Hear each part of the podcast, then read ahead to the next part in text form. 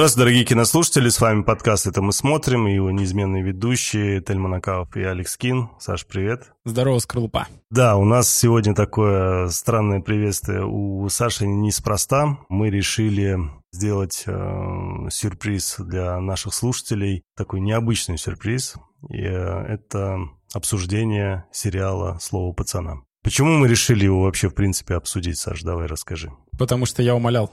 Так и было, потому что я, честно вам скажу, не горел желанием смотреть «Слово пацана». У меня была встреча, наверное, несколько недель назад с одним из э, операторов, э, моим близким другом, э, с которым мы там общались на разные киношные темы, и он как раз заикнулся, что он посмотрел «Слово пацана», там первые две серии, ему не очень понравилось, не понравилось, потому что... Потому что он чушпан. Потому что некая романтизация идет э, тех... Э, криминальных годов э, Советского Союза, и он сам через это проходил и был в те года, отчасти с этим сталкивался, и это ему не сильно, скажем так, по душе. И сейчас он особо даже это вспоминать не хочет. И я часть его понимаю, и потому что у меня у самого были ситуации похожие в жизни. И, честно скажу, вспоминать те года Советского Союза я не хочу. Вообще, честно скажу, из-за таких вот э, историй, которые у меня были в детстве, я прям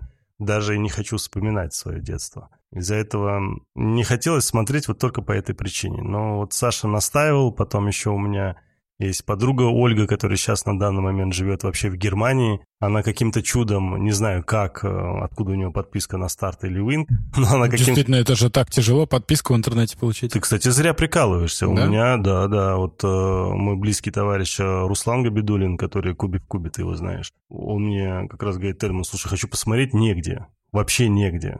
А он сейчас живет вне России. Он не умеет пользоваться VPN? Он зашел, он купил эту подписку на старт, и у него не показывается слово «пацана». Там его просто тупо нету.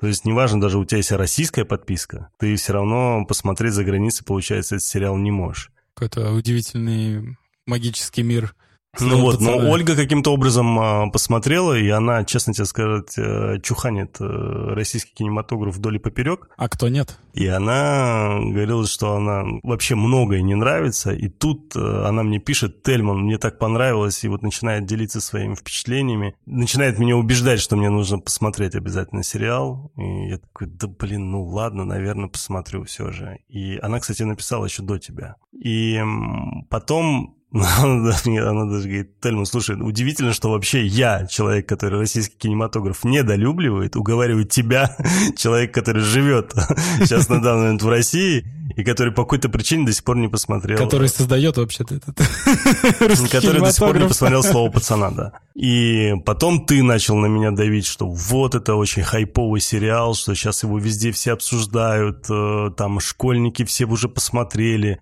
Я не понимал, откуда это вообще информация. Я вообще сразу признаюсь, э, ко всей информации от Саши отношусь э, с небольшим скепсисом, потому это что... очень зря, потому что знаешь, он, даже, он... даже палка стреляет. Ну, Саш, надо признать, у тебя просто часто бывает такое мнение, оно уникальное, и ну, бывает на 90% она не совпадает вообще ни с кем. Ну, имеется в виду с э, большинством, скажем так. Э, ни с кем неправильно. Все-таки 90% всего. И э, я такой думаю, ну ладно, все же посмотрю. И я тут сел смотреть, посмотрел, значит, пять серий. На тот... Это как раз было в пятницу, вышла как раз пятая да. серия.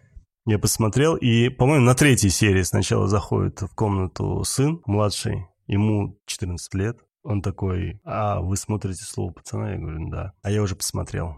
И ну, начинает ты там что-то... Чё, я, я, я, я, я начинаю с ним беседовать, останавливаю, значит, сериал, начинаю с ним... Откуда? Что? Ты почему? Потому что это получается правда. Такой Саша сказал. Ну, то, что ты сказал, получается правда. И я пытаюсь понять, как так получилось, что молодежь его возраста вообще, в принципе, каким-то чудом заинтересовалась этим сериалом, не говоря о том, что у него нет подписки на старт, и я точно понимаю, что он смотрел, скорее всего, как-то... Пиратским образом. Пиратским образом, да, что удивительно. И в итоге он толком мне нормально не ответил, почему он, ну, говорит, мне друг посоветовал, там какой-то в интернете, с кем они там общаются. С каким-то дотером, по всей видимости. Значит, а я уже... не хотят быть чушпанами, поэтому смотрят слово пацана. Я в итоге уже смотрю пятую серию, и тут уже со школы приходит дочка. Такая смотрит и говорит, ммм, слово пацана смотрите, а я уже все пять серий посмотрел. Ей 17 лет девочка, я думаю, ты-то куда вообще? Я говорю, Амиля, ты с чего вдруг? Да он, он говорит, все, говорит, у нас уже посмотрели. Мне, говорит, Она подружка приходит, посоветовала. приходит в футболке Ералаш жив. Ну, кстати, хорошая, мне нравится, надо будет сделать такую футболку. Это тренд в Инстаграме сейчас. А, да ты Да, что? да, да. М, Круто. Ну, то есть, э, удивительно круто. То есть, я понял, что, во-первых, я дед в очередной раз, потому а что... я тебе давно уже это говорю, а ты мне все не веришь. Ты думаешь, что ты на хайпе. Не, брат, все. Не, я точно не на хайпе уже давно, это я уже понимаю. Но я удивляюсь тому, что молодежь все же реально заинтересовалась этим проектом. И я больше скажу, я читал всякие разные интервью, и э, Жора Крыжовников, режиссер этого сериала, он же сценарист, и он же говорит, что я вообще делал это как некую такую машину времени для взрослых, да, для того, чтобы э, взросляки вернулись немного в прошлое и на фоне какой-то некой ностальгии посмотрели этот сериал. Я думал, что на фоне этого зайдет.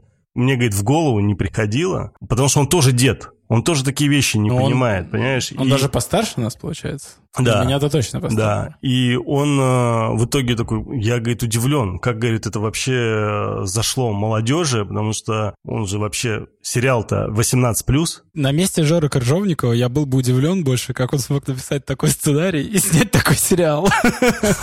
но к Жоре все по-разному относятся, я так тебе Слушай, но его работы, ну, спорные, это слишком мягкое слово. Давай для начала вспомним, что он Давай. снимал. Одна из первых картин, наверное, которые я помню, это «Самый лучший день». Э, Тогда еще с проектом Бекмамбетова он это делал. Участвовал в «Елках», я помню, но у нас кто из молодежи не не участвовал участвовал. Да, да. да, да. Я о нем узнал с фильма «Горько» и «Горько 2». И Да. как бы после этого я такой, ну, ребят, Ну да, да, ты прав. Он сначала был... Это сначала... его пилотный, да, можно да, сказать, ты, про- ты прав, ты прав. Сначала «Горько», потом «Горько 2», потом уже был как раз «Самый лучший Потом день». он кухню снимал, вот это, да, Ну, сериал? кухню, да, да. Вот. Ну, там, слушай, там, тоже, много. Там тоже там миллионы, много да. кто. Потом вот, ну, видимо, у него как-то, я не знаю, он стал выпадать из обоймы, его вернули вот с елками, да, обратно. Потом был этот «Звоните Ди Каприо» сериал, который тоже... Не смотрел, честно я тоже не скажу. смотрел, но я так... Ну, говорят, что неплохой, но я не смотрел. Ну. «Лед 2», он тоже был режиссером. А «Лед 2» что, хорош? Мне понравился. Тебе понравился? Я тебе больше скажу, мне и первая часть понравилась. Ну, Я не люблю мюзиклы, но это было сделано качественно. ладно, хорошо.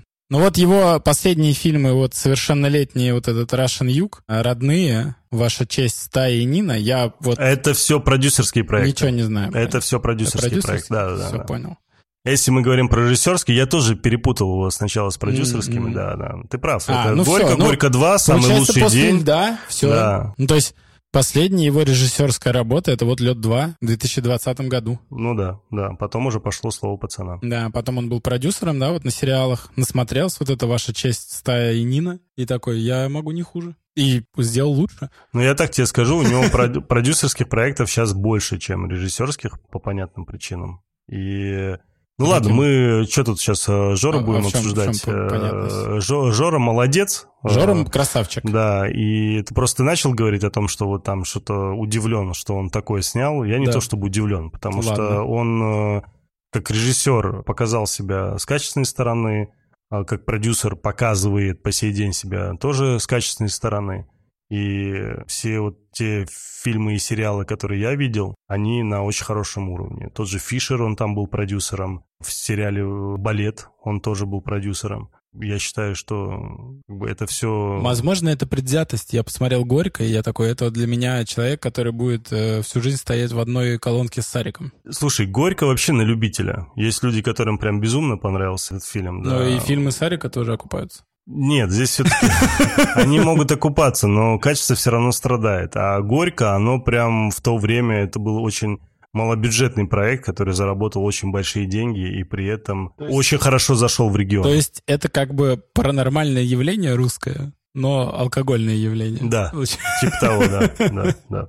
Ладно, давай вернемся э, к слову пацана. Короче, На вот улице Казани вернемся. мы с Сашей в итоге все-таки решили обсудить этот сериал. Потому что глупо его не обсуждать. Во-первых, да, он на хайпе, это уже четко ясно надо признать, уже только ленивый теперь его не обсуждает, после того, как я узнал, что дети все его смотрят, э, что меня удивило, это поразительный сам факт, то есть э, чего детям не хватает, то есть у них, во-первых, сейчас жизнь-то совершенно другая, зачем это, ну, не знаю, может быть в регионах сейчас по-другому, и я далек от регионов, Вполне возможно, в регионах лучше этот сериал заходит. Но, с другой стороны, Санкт-Петербург, ну, крупный город.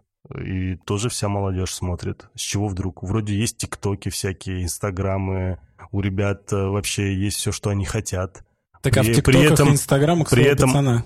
При этом, да, и заметь, основная проблема-то, если мы вспомним какие-то группировки, типа Хади Такташа, либо Тяп-Ляп, вот эти крупные группировки, которые были в Казани, то они же вокруг себя собирали вот эту молодежь, которая была, ну, неприкаянная, понимаешь, там родители... Неблагополучная Ну да, да, да, там особенно вот тоже Тяп-Ляп, она одна из самых первых, там же как получилось, он это сделал в том э, микрорайоне, где был э, вот этот э, теплоэлектроконтроль или как теплоконтроль, как это называлось, э, заводик, где работали взрослые. Собственно, тяп-ляп вроде как название сокращенное от этого теплоконтроля, так, типа? да, да. Типа там все делалось тяп-ляп. Ну, что такое, не знаю на самом деле откуда, ну вот говорят, что вот оттуда. Ну, представь, родители все там, приходят домой, бухают. Дети, а что еще делать? Дети неприкаянные, не знают, что им тоже. Они там либо в школе, либо бездельничают никаких э, домов культуры, никаких спортзалов, никаких бассейнов. Ничего нет. И они идут во все это гоп-стоп э, группировки. И денег нет, что самое главное. Конечно. И там вот эта вся эта, скажем так, культура, она понятна. Сейчас мир совершенно другой. Сейчас, во-первых, э, контроль... Быстро над... посадят. Ну, во-первых, быстро посадят, вообще без проблем. Сейчас везде камеры, ты там что-нибудь сделай, тебе прилетит мгновенно. И к детям сейчас совершенно другое отношение. Там я вспоминаю свое детство, когда меня в 6-7 лет отправляли за хлебом в другой микрорайон. Когда я те же в 6 лет ходил, получал талончики на сахар, на колбасу, там еще на что-то, я уже не помню. В 6 лет была своя подпись, чтобы ты понял. Я до сих пор, кстати, помню, у меня была другая такая маленькая закорючка. Ну, то есть мир был другой совершенно. Сейчас же там мы за своими детьми, там, ты представляешь, ты ребенка в 6 лет отправляешь в другой микрорайон. Можете такое представить? Ладно, хер с ним микрорайон. Ты можешь просто представить, что ты ты в 6 лет своего ребенка одного выпустишь на улицу? Нет. Хотя бы на 5 минут? Нет. Просто во дворе поиграть. Это невозможно. Только если то есть, из окон, и то там Сейчас по сравнению... Ты будешь стоять в окна такой... Конечно, да, даже так невозможно. То есть если сравнивать с тем временем, у нас сейчас над детьми просто считают, что как гиперопека. Ну, То да. есть по сравнению с тем временем. Тепличные дети. Конечно. Кроме этого всего, сейчас просто доступность всяких разных э, домов культуры, там всяких занятий, э, спортом, бассейн там и так далее. Это ну, очень широко развито в регионах. Очень широко развито в крупных городах в том числе. И как вот это все соотносится, почему молодежь все равно этим интересуется, почему интересуется, ну вот я не знаю, почему это их тянет туда, в связи просто с чем. хайпово, мне кажется, нет? Думаешь, этого недостаточно? Ну просто клевый, качественный продукт, еще и популярный. Да, ну из-за этого стоит сейчас делать какие-то группировки, ходить до всех, докапываться, да брать я не думаю, ножи. что сейчас э, делают какие-то группировки и ходят докапываться. Это какие-то единичные случаи, притянутые за уши, я больше чем уверен. Может быть, просто, как ты знаешь, очень много сейчас да. СМИ о спекуляции на эту тему, Конечно. о том, что в там каком-то регионе кто-то подошел и спросил с какого-то это района чушпан, там слушай, еще там что-то. Я уверен, это было и до сериала «Слово пацана». Я тоже уверен на все 200%. 100%. Конечно. Ты можешь подтянуть все, что угодно. У нас, ну, в Питере там э, перестали гоп-стопать, я не знаю, 3-4 года назад, на самом деле. Ты просто не в тех районах ходишь. Может быть, и продолжать. Ну, я имею в виду, ну, активно. Просто у нас там, вот я знаю, там в наших парках там постоянно можно было нарваться. Сейчас этого уже нет. Может, просто выросли. Конечно, зависит от города, зависит да, от, от региона. района. Там, зависит ну, от региона. А ну, где-то да, это будет всегда. Почему это должно исчезнуть? Ну, то есть это должна так подняться экономика, чтобы у человека... А ты просто... родился и вырос же в Питере, да? Да. А тебя гоп-стопали вообще? Конечно. Да? Да я отхватывал все да? постоянно. Как думаешь? Я вот с этой хренью, То есть когда попрыгай... Ты это... был чушпаном, да, прям? Нет. Почему? Ну, я дрался, просто я и отхватывал. Это, Можешь какую-то как. яркую историю рассказать? Короткую. Самая дикая, наверное, была, когда мы причем гуляли по Невскому, втроем, по-моему, с ребятами со школы, и до нас докопались какие-то гопники на гостином дворе. И я такой, я, я говорю, Вы что, типа, совсем с ума сошли? Да, Гостиный двор. гостинка. А это какой год, не помнишь? Блин, я не помню, наверное, класс седьмой вот я был. Ну вот 99-й, наверное, uh-huh. так. И просто они до нас докопались, короче, там телефон, не телефон, там, а я, у нас, по-моему, какие-то, если ну, были телефоны, ну да, да нет, вообще какие-то, ну, реально гопота. То есть даже Ну, видно, что гопота они... твоего возраста? Нет, старше. Мгм. И видно, что они, ну, не питерские. Потому что, ну, ну, они прям вообще не понимают даже, где... они- Ну, то есть они не понимают, что это центр города, что это гостинка. И они там телефоны там попрыгали. Приезжий гоп-стоп. Да, и мы, короче, такое странное ощущение, когда ты стоишь, на тебя начинают наезжать, и все начинают тебя обходить. Вроде, ну, народ Вот это всегда меня поражало. И я такой, ну вы не видите, что происходит? Мы просто шкалатроны настроя пацанов. Слушай, это всегда... Сейчас, кстати, этого уже нету. Да, щас Но могут ра- вмешаться Сейчас более-менее. вообще без проблем Мгм. вмешаются. Вот раньше меня всегда это поражало, что тебя могут бить, да тебя могут докапываться, тебя могут унижать. Что только... Все мимо просто... Да. И вот это, кстати, в сериале это очень хорошо подмечено. Что с тобой, что бы ни происходило, Вообще, даже та ситуация... пусты сразу. Нет, они могут быть даже не пустые. Просто на тебя никто не обращает внимания. Вспомни вот эту ситуацию в самой первой серии, когда только-только... В самое начало, когда в автобусе. В автобусе, да. Когда Маратик до него Да. докапывается. Что делают все остальные? Просто развернулись и Вообще, смотрят в окна. Меня здесь нет. Да, им всем плевать. Там Ну, ч- дети развлекаются. Ну и мы, короче, как, как раз вот у, у входа метро было, вот этой э, подарочками, где стоишь, и просто все начинают обходить, мы стоим, там их человек, я не знаю, там 6, может быть, там 7, и нас трое. Ну мы, блин, ну шкеды просто. Ну они начали, короче, нас э, прижимать там, э, подбивать, мы кое-как там отбились, побежали в метро. В метро-то, наверное, есть там милиция, там еще кто-то, ну, кто-то поможет. Забегаем в метро, никого нет. Мы, короче, перепрыгнули через турникеты. А я, ну ты знаешь, я довольно правильный человек. И я такой, блин, да я даже жетончик не положил. Как страшно в первый раз, а вдруг меня арестуют. Эти бегут назад, и мы побежали вниз по эскалатору. Я вообще не помню, зачем мы туда поперлись. И, короче, мы вбежали в вагон по счастливой случайности. И там были фанаты «Зенита». И эти челы вбежали за нами. И их отмудохали. Почему? Я не знаю, фанаты «Зенита» вписались за нас, они такие, вы что, бля, какого хера вы творите? И просто запинали короче, в этом. И их забрали менты на следующей станции всех.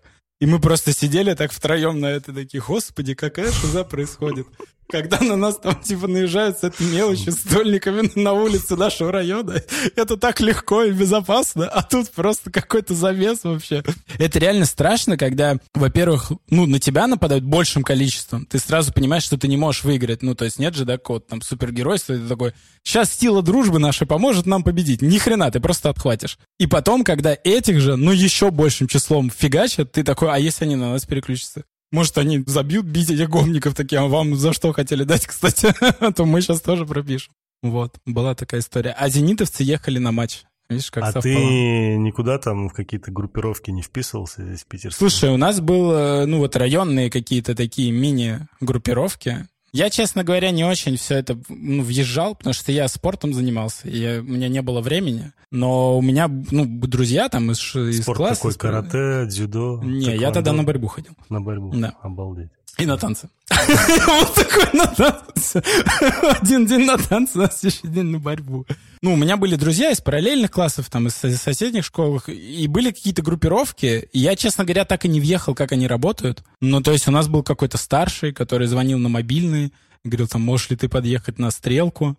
Мобильный? Какой да, мобильный? вот, это уже потом было, попозже. Это уже был восьмой, девятый вот класс. Мобильные были уже седьмого, не, вот седьмого. Не, слушай, мобильные реально появились фактически 2000 и 2001. Так вот, 99-й, 2000 это и есть, 7-8 класс. Да И они звонили там, и мы приходили, но вот на все стрелки, на которых я был, они заканчивались просто стоянием. И все, мы стояли, и Ну, половина... мне кажется, если они закончились бы чем-то другим, ты бы сейчас рядом здесь со мной не сидел. бы. Слушай, ну, неизвестно. У меня э, таких э, историй много, к сожалению. Но я всегда был чупаном. Да? Абсолютно всегда. На... И, ну, в детстве, по крайней мере. Ты же рос. А, Нет, я, собственно, до того состояния, как сейчас, э, я вырос гораздо позже. Да Так, ладно. Да, да, да. а я был уже в седьмом классе метро 87. Не, не, я был таким достаточно... Восемь. Я был не просто мелким, я был мелким, худым, и еще, к моему несчастью, был очень смазливым. Я не знаю, если ты видел мои Конечно. детские, Да я видел твои фотки. конечно. Да, я был, Секси-бой такой. я был скорее не секси-бой, я сказал, я скорее был как девочка, реально. У меня была очень миловидная внешность. И я за счет этого миловидной внешности отхватывал «Будь здоров». То есть, и одна из самых первых историй, которая со мной в жизни случилась, мне было 8 лет, это был второй класс, когда я пошел на Сенную покупать констовары для школы. Мне мама передала там 10 рублей, что ли, я сейчас не помню. Я пошел покупать эти канцтовары. И просто я на стену только зашел, повернул направо. Как раз э, вижу магазин, залезаю в карман, дабы посмотреть, там деньги на месте или нет, вытаскиваю, смотрю на них, вижу констовар, иду к ним, и в этот момент просто взрослый пацан подходит ко мне, просто берет мне, выламывает руку, фактически кисть, если быть точнее, вытаскивает оттуда 10 рублей идет дальше. Молча вообще, он слова мне не сказал. Я как зареву, прям там стою, реву на этой сенной площади. Садовая тогда она называлась, Сина, я уже не помню. И, а тогда вообще Садовая Сина это было прям место, где вот эти... Да, тогда было любое место. Не-не, они прям там жестко тусовались. У них там, понимаешь, там продажа всякого золота, серебра, да, каких-то там да, ворованных да. этих самых. Ну там, там же киосков было вообще до хрена. А, это было еще потом, а это mm. еще было до киосков. И там тогда еще лотки стояли. Ну, короче, это труба. Это, и это была для меня первая травма, когда я, я пришел помню... к родителям и сказал о том, что вот так случилось. Я, я про Сенную помню, мне отец или мама кто-то рассказывал, что там есть типа рынок. Никогда, ни при каких условиях не ходи на этот рынок, который сейчас за пиком, вот там кусок его остался, а раньше там был, был огромный рынок. И я такой, но почему? Они такие, никогда. Не, слушай, у меня вот все, что было потом, вот после этой истории, у меня всегда это были какие-то, знаешь, э, ну, кто-то там что-то подошел, что-то сказал, какие-то драки, там, ну, что-то было несерьезное. Это вот прям сказать гоп-стопом, ну, не было. Основная история похожая, которая была как здесь в Казани, как в сериале, то, что случилось, когда уже я очередное лето приехал в Дагестан. Это было начало 90-х, и мне там было что-то в районе, чтобы не соврать, 10-12 лет. У нас двор на двор бились. Я об этом не знал. Я приехал к дяде своему, и что-то мы день там потусовались. И тетя меня отправляет за хлебом. Дает мне, значит... Э, и ты идешь и такой, что там тихо на улице? Я даже, я даже об этом не задумываюсь. То есть о том, то, что меня могут гоп-стопнуть, тогда я вообще не знал, потому что я больше был сельским пацаном, и когда приезжал, чаще приезжал в село, там такого не было. Там все пацаны с друг другом как бы были вообще... А село на село? Ну, село на село было, но это все равно воспринималось иначе. Даже попадая в чужое село, ты Без не отхватывал, короче. не отхватывал просто так. А тут я приехал в Хасавюрт, а Хасавюрт тогда был, оказывается, вообще просто криминогенным городом, наверное, самым главным криминогенным городом Дагестана, Республики Дагестан. И тут я иду, значит, булочную, так называемую. Булочную. И оказывается, у них перерыв там обед или что там. У кого? У, у район на район? У булочной. А я нахожусь в чужом районе. А. Ну, точнее, в чужом дворе, если быть точнее. Район причем тот же, блин. Он назывался район Водник. Э, все, кто из Хасавюрта и кто из Дагестана, этот э, микрорайон Водник знают прекрасно по сей день. Не понаслышке. Не понаслышке, да. И в итоге, значит, я сижу, никого не трогаю, на корточках, что-то там ковыряюсь. Это ты зря так сел. Ковыряюсь э, в земле, и тут в какой-то момент мне кто-то берет и просто щелбан, по зат... не по затылку, а по макушке. И такой, знаешь, щелбан нормальный такой. Ударный щелбан. Такой ударный щелбан. Я поднимаю голову наверх, и когда встаю, головой задеваю ему подбородок. Ну, специально, как бы, да, типа он охерел, и я буду такой же. Задеваю его, и тут начинается стычка. Типа, что сидишь, уступи место, там, что-то, что-то тут взросляки, и они вписались в тот момент. Я что-то как-то расслабился, думаю, ну и хер с ним. Пошел, купил то, что нужно. Ребята куда-то там пропали в этот момент. Не помню, правда, вот что там дальше было, не помню. Помню, что я возвращаюсь обратно, значит, э, к ним, причем мог вернуться другим путем, чтобы не через их двор. Но я же не знал, что это их двор. Я возвращаюсь, и тут подбегает, э, значит, ко мне этот парнишка, который меня стукнул по щелбану. Он был ростом ниже меня. Возрастом, на самом деле, на год, на два старше. Но в Дагестане реально все коротышки. Даже с учетом того, что я был низкий и худой, даже для Дагестана я был достаточно высокий. А там мне сколько? Ну, лет 12, наверное. И тут что-то он начинает со мной базарить, э, там, ты, там, он, что-то, что-то, начинает докапываться на меня на ровном месте. Я говорю, что тебе надо вообще? И тут подходит старший, ему лет 16-17, наверное. По морде написано, что просто, знаешь, сам отхватил недавно где-то, ну просто перебитое лицо, сломанные уши, понимаешь, такой вот весь максимально грубо подходит ко мне, что ты там, моего там братишку обидел, что-то такое. Да никого я не обижал. Да, мне он сказал, он ему, и, и как в сериале, реально, один в один, ну что, он тебя обидел? Да, он мне вот так-то, так-то задел мне там что-то. И я только хочу ему сказать, да нет, было не так, и мне прилетает. Кулаком в лицо, причем знатно так, знаешь, не вырубает. Тогда навряд ли мне, ну, собственно, дети все равно все, э, вырубить сложно, это надо быть прям взрослым мужиком для того, чтобы вырубить. Не знаю, меня вообще за всю мою жизнь ни разу не вырубали. Ну, хотя били много раз. В итоге прилетело один раз, второй раз, подбегает какой-то еще взросляк, еще двоечку мне, и все по лицу, блин, как назло, понимаешь? Мне все прилетает, я пытаюсь защищаться. У меня, хари твоей. у меня, главное, в этом, в пакете хлеб, да, я еще молоко по пути купил, Правильно. еще лекарство какое-то в аптеке купил, помню. Ну, как раз, подлечить. Что там в пакете, где деньги? Да я говорю, да я все потратил, нет у меня ничего, отстаньте от меня. И самое обидное случается в конце. Во-первых, я стою по центру двора. Это как колодец. Вокруг сидят очень много взрослых на скамейке, и никто не подходит, ничего не делает. И тут, пока они меня все, я не знаю, как по-другому сказать, Дед, блядь, прошу прощения, но это реально так. Самое обидное происходит. Подбегает сзади малолетка какой-то там, я не знаю, ну, лет шести, наверное. И дает мне подсрачник со всей дури, блядь, понимаешь? Которым я ни хрена ничего сделать не могу. И я все. И мне нормально все-таки прилетело. Я загибаюсь вниз. Э, они мне продолжают бить, бить, бить. Э, и в какой-то момент останавливаются. Я не помню из-за чего. То ли я начинаю кричать, то ли что. И в итоге я убегаю летят там камни вслед за мной. Я прибегаю к нам во двор, и я еще не успел зайти к тете, потому что я заплаканный, побитый, на мне куча грязи и так далее. И я отряхиваюсь, прихожу в себя, вытираю слезы, пытаюсь как бы собраться более-менее. И тут подбегают ко мне мои пацаны со двора, которым я уже за один день успел сдружиться, я такой достаточно коммуникабельный человек всегда был. Тельман, что случилось, где, как, что? И вот я рассказываю вот эту историю, он говорит, да, мы сейчас Эльдара позовем, и там какой-то был Эльдар старший, там 17-18 лет ему. Значит, э, через какое-то время он приходит, я уже к тете принес, отдал эту сумку, вернулся вниз. Значит, кто, как, начал меня допрашивать, еще там старший, еще пришел. И в итоге там 3-4 старших собралось, меня спрашивают, как что было, и рассказывают о том, что у нас, оказывается, наш двор с их двором, причем, ну, чтобы ты понимал, разница между дворами, там, я не знаю, метров 15-20. То есть вообще бок о бок. Считай, вообще, по идее, в одном микрорайоне, но просто между дворами. И все, мы сейчас пойдем за тебя впишемся. Я такой гордый, блин, за меня впишется, супер. Короче, собираемся небольшой толпой, идем туда, отхватываем новых абсолютно все. Абсолютно все. Даже старшики. Всех избили. Нормально так, часть ребят убежали. Мы все убежали в тот момент, когда они пошли с трубами на нас уже. Мы возвращаемся назад, и договариваемся, что соберем еще каких-то взросляков и пойдем... Нужно больше солдат. Да, больше солдат нужно. Я в итоге помню, что очкую жестко по этой теме, потому что даже когда во второй раз шел, меня, блин, трясло внутри всего.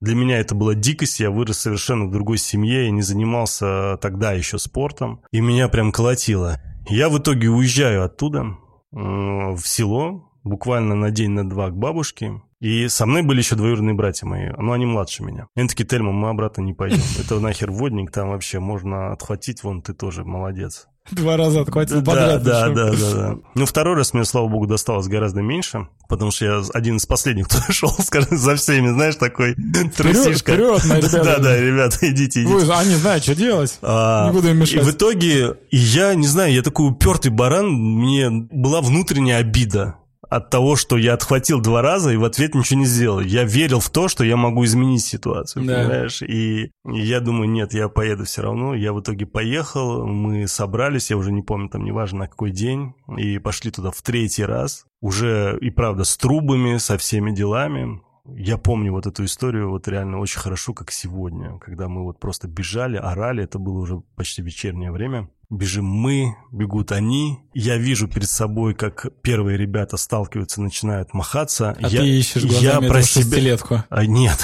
Кстати, да, да, да, да, была такая мысль. Правда, она была. Я его искал.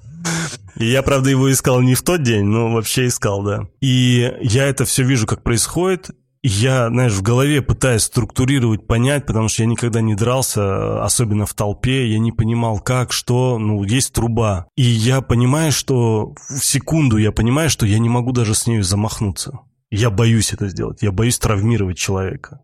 Понимаешь? И у меня был такой стопор внутри. И я понимаю, что надо... Я единственное, что я могу сделать, это бросить трубу сейчас, и побежать, кого-то схватить, положить на землю и прижать но даже Любой. ударить не смогу. То есть вот такое у меня было внутреннее состояние, был страх ударить. И я вот это все начинаю осознавать, вокруг вот это самое, боковым зрением я чувствую, что оказывается сбоку прилетают еще ребята, и потом такой звонкий стук по башке мне. Такой прям звон на всю голову. И меня почти рубит. У меня было ощущение, что я вырубился, но я на самом деле был в сознании. Я просто сел, вот это все вокруг происходит. У меня нет там слез, ничего. У меня просто такое, знаешь, какое-то шоковое состояние. Просто повезло, что никому дела не было до меня. Просто могли просто подбежать и добить, как минимум, да. Тогда ребятам досталось знатно, мы опять отхватили к сожалению. Какой-то да. у тебя не лучше Нет, был просто микрорайон. двор был лучше. Он был сильнее, Мгм. гораздо там спортсменов было больше, там старшиков было больше. Мы, знаешь, как бы дух в Дагестане у всех есть, душок так называемый, да. А силы, как бы, если их нет, что ты сделаешь? И вот мы в третий раз в итоге отхватили, все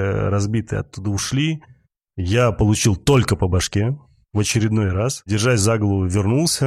Не сильно так прям кровоточило, но голова болела потом все лето. Кстати, вот именно после этого я приехал, когда в Питер, я устроился в этот Ушу Санда, так называемый, где мы начали заниматься спортом, и я хотя бы хоть как-то Ну, это пытался не, не понять. самый боевой стиль. нет, ушусанда это на самом деле как, как, как боксинг. И у нас в Дагестане сейчас ушусанда очень много кто Да? занимается, да, да.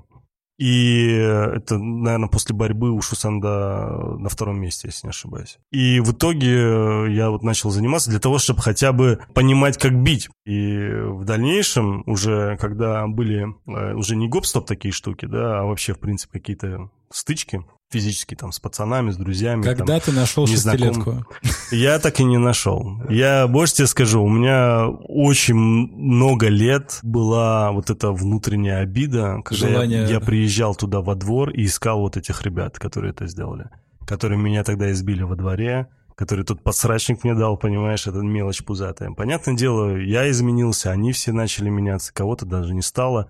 И там еще был такой период, когда в Дагестане очень много молодежи просто расстреляли, потому что они начали быть там боевиками, особенно вот эти ребята дворовые, которые с ума ну, понятно, сходили, конечно. которые в себе были э, уверены, они стали там боевиками, их, конечно, там всех поубивали. Понимаешь? И я тебе больше тебе скажу, у меня там в селе больше половины моих таких э, друзей, с которыми я провел все детство, они тоже стали боевиками, которых э, почти всех убили. То есть, по сути, наверное, только мои родные, вот близкие мои двоюродные братья, которые со мной в одном селе учились, точнее, жили, и еще там прям совсем приближенные какие-то ребята, они, наверное, остались все э, целыми невредимыми, потому что они просто уехали оттуда. Вовремя, да? Да, вовремя. А те, кто не уехал и остался там, процентов 80 в итоге сейчас лежат на кладбище, к сожалению. Знаешь, и когда вот, э, мне начали говорить про сериал, я начал вспоминать как раз «Водник», вот эти все истории, потому что так называемый вот этот казанский феномен, он же в итоге распространился по всем регионам. И в итоге был просто абсолютно везде. Вот эта иерархия, которая была придумана в Казани, она в итоге стала таким стержнем структурным для всех рэкет э, историй в 90-х, которые уже Ну, пошли. это потом она эволюционировала просто. Да, да, да, да, да. Потому что то, что мы видим сейчас в сериале, по факту это 88 год. Ну Ты да. говорил 89-й, я перепроверил. Там все говорится о 88-м. Потому что, во-первых, в кинотеатре показывали фильмы 88-го года, там прям на фоне Я просто показывается... где смотрел на этом, на, на каком-то сайте было написано. Ну вот я тебе оттуда говорю, взял. в кинотеатре показывают там фильмы 88 года, и самое главное, что после чего я точно убедился в том, что это 88 это когда Следак говорит о том, что у нас скоро собираются делать УБОП, это управление по борьбе с организованной преступностью. а оно было организовано в ноябре 88 года как раз-таки. Из-за этого это все 88 год. Непонятно, почему зима, потому что, по сути, если 15 ноября, по-моему, там УБОП был организ... ну, создан, то, следовательно, все, что у нас происходит в сериале до пятой серии, это происходило до 15 ноября. Да? А все, что происходило в сериале, это там промежуток в районе там полутора-двух месяцев минимум. Ну, такой зимний ноябрь выдался. Да, это же не ноябрь, это получается у них в сентябре уже снег пошел, ну. понимаешь? Ну. Ну, то есть там, как бы понятно, ну, что к этому никто придираться не будет. Это, это, это, ерунда, да, да. Потому что никто же не говорит четкие даты, там никто не конечно, говорит месяцы, конечно. так что на это и не стоит. Это и то, он там, может, организован в Москве было, когда в Казани его Я просто к тому, что, конечно, у большинства взрослых, кому за 40 точно, у них будет ностальгия определенная. У них будет ностальгия по вот этим кепкам-сеточкам, по этим шапочкам, которые там все ходят, по этим пальто, по кожаным плащам, по тем машинам, которые там тоже есть, да, даже вот то, что зубило есть у того придурка, который изнасиловал. А. Вот. Как ну, ты быстренько забежал вперед. Да. Не, ну что, мы, во-первых, спойлерим, это понятное да. дело, как бы, да, из-за этого тут что. Кстати, один из моментов, который тоже понравился с точки зрения а, ностальгии, это когда, ну что, говорит, крути. Помнишь, когда он а, берет телефон?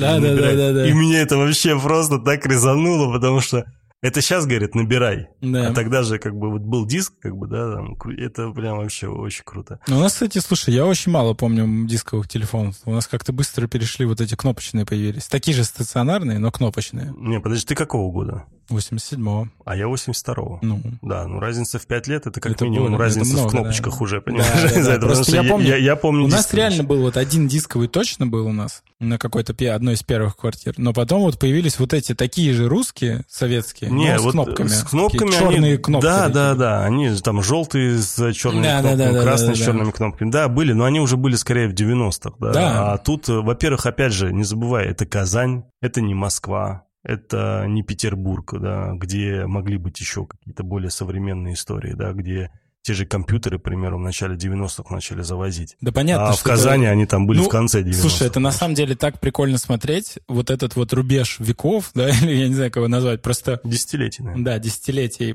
Просто, ну, я в своем детстве помню, у нас, ну, видик появился, я был там во втором классе, наверное.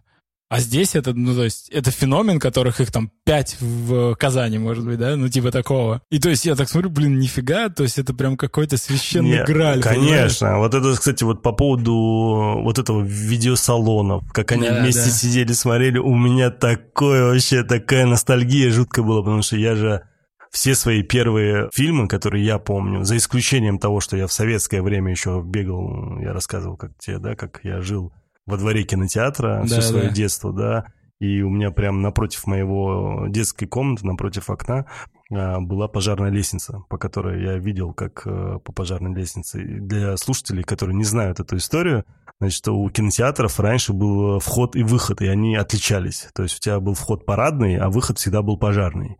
И пока с пожарного все спускались, уже с главного входа могли на уже проверять да, билеты на новый сеанс. Да. Это для того, чтобы не было вот этого встречного движения. Плюс э, пожарная безопасность, она тогда была совершенно на другом уровне, более качественном, чем сейчас, это сто процентов. Я вот помню, когда они пока не спускались вниз, и, э, собственно, вот эта вахтеша, она уже шла к парадному входу для того, чтобы новых запускать. И в этот момент э, я засекал это время, знаешь, бежал против спускающейся толпы, забегал вовнутрь кинотеатра, в зал. Смотрел без билета? С правой стороны сразу направо поворачивал, и, и, и там, короче, вся стенка была из толстых велюровых штор, толстых таких. И я просто в одну из этой складки, вот этой велюровой шторы, прятался. О, Господи. И тетка, которая закрывала в итоге э, дверь, которая вела на пожарную лестницу, она просто была, ну, в полуметре от меня, она меня не видела, потому что я тупо был за складкой вот этой толстой. Я же маленький, и в этой складке прятался вообще без проблем. И она, когда уходила, я в итоге садился на корточки и вот, вот так вот из-под шторы смотрел все фильмы. И ты не поверишь, э, даже те фильмы, которые нельзя было смотреть детям. И было время уже потом, это было, по-моему, если не ошибаюсь, 90-е, когда кинотеатры все э, заглохли, э, ничего уже не показывали. И появились вот эти видеосалоны, так называемые. Я помню, здесь у нас в центре, в Адмиралтейском районе в Санкт-Петербурге, в библиотеке имени Пушкина, которая на Большой Морской находится.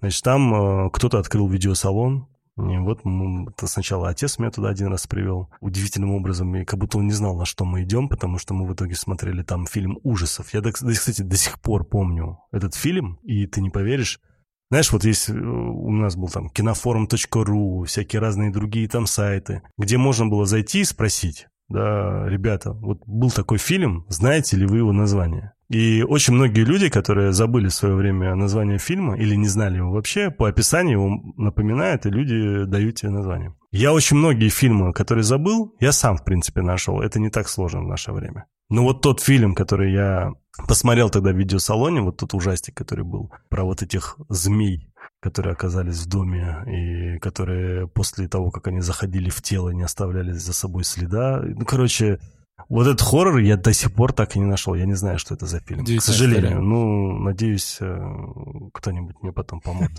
и я найду. Короче, я просто к тому, что вот эти все видеосалоны, это такая тоже, естественно, ностальгия. И тут по ностальгии мы с тобой можем просто сидеть и как минимум еще час, есть минимум сидеть и общаться, согласись. То Но... есть это очень такая долгая тема, и мне это кажется, да. Жора, он в принципе... Он на этом и играет. Он на этом и играет, да. Но, повторюсь, каким образом здесь появилась молодежь? Ну, им Почему интересно. это им Может, нравится? Я вот посмотреть? я очень хотел твое мнение услышать, потому что я ответа не получил от своих детей. Они мне четко ясно не дали понять, почему им это нравится. Он говорит, мне друг посоветовал, мне подруга посоветовала. Ну почему? Ты же сел, ну ладно, друг может что Слушай, угодно посоветовать. Ну... Ты можешь посидеть и посмотреть, и тебе не понравится. А вот когда я спрашиваю, тебе понравилось? Ну ты же не просто так целиком пять серий залпом посмотрел. Так почему? И не ответ. Слушай, ну во-первых, им интересно, конечно, посмотреть, как жили родители или там деды. Да думаю, плевать. Им да на родителей нет. плевать. Чего вдруг им интересно? Да нет, что это плевать на родителей-то? Ничего им не плевать. Что ты такое говоришь? У нас добрые, хорошие дети с тобой. Что ты на них наговариваешь? Конечно, интересно. И мне интересно, я когда смотрю какие-то вот фильмы, ну там, про 70-е, 60-е, у тебя разве нет такого, знаешь, ну, на задворках? А вот интересно, как там мама, папа были в эти время, что они делали, там, позвонить, спросить. Мне кажется, это навевает определенные ностальгические такие мотивы в сердце. Это всегда приятно. Почему нет? Может, они тебе не скажут это в лицо, они такие, да не, мне не интересно, как там на воднике ходил, ты получал. А на самом-то деле, может, интересно, понимаешь? Они смотрят такие. Потом они же понимают, что они живут в той же стране. Нет. Ну, нет. Это, это разные понимают. страны, в прямом смысле да, этого слова. Нет, ты, ну, ты понимаешь, о чем я говорю они, им интересно узнать вот эту историю, которых нет в книжке. А здесь они видят хайп, они понимают, что сериал ругают за правдоподобность, и они такие, ага, наконец-то хоть что-то нам расскажет, что было в эти темные века, и не надо Вики читать скучную 3000 лет, понимаешь? И они смотрят, ну вот как интерактивное кино из прошлого. Это же круто посмотреть. Мы же смотрим все вот эти, например, банды Нью-Йорка, например. Отличное кино. Но тебе же плевать, что там было на самом деле. Но интересно. Ну, то есть есть какая-то веха эпохи, которая как бы, ну, она не воспевается. Ну, был, да, вот, ну, кто знает, да, там, был этот казанский феномен, не было его, да, ну, всех кто-то что-то слышал. Я так тебе скажу, я о том, что это называется казанский феномен, узнал вообще очень поздно. Это тогда, когда я учился в, по-моему, Академии госслужбы как раз на юриста. Я вот только тогда узнал, что это называется я... казанский феномен. То есть я... до этого, пока я ну, в детстве вот это все, это когда у меня происходило, пока я сам через это все отчасти в кавычках проходил, ну, как проходил, получал люлей. Да. Вот, и я не знал, как это все называется, я сомневаюсь, что кто-либо вообще знал. Я да. видел э, какой-то документалки, которые были, вот, я смотрел в 80-е, 90-е годы вообще, и вот там было про Казанский, ну, так, вскользь.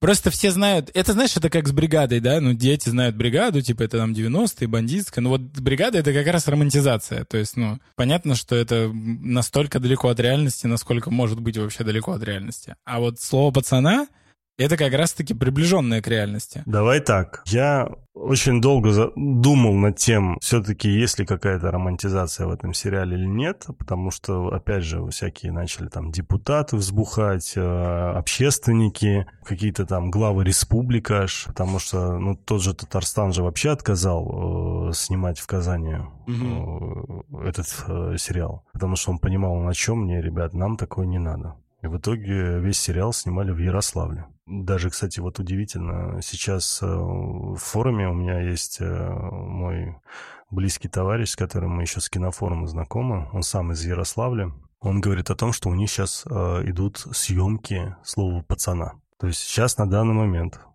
мы посмотрели пять серий. То есть мы понимаем, что сейчас в пятницу выйдет шестая. Всего восемь серий. То есть через три недели Экватор. должна быть э, восьмая серия. Да. А они сейчас ведут съемки, получается, последней э, финальной серии.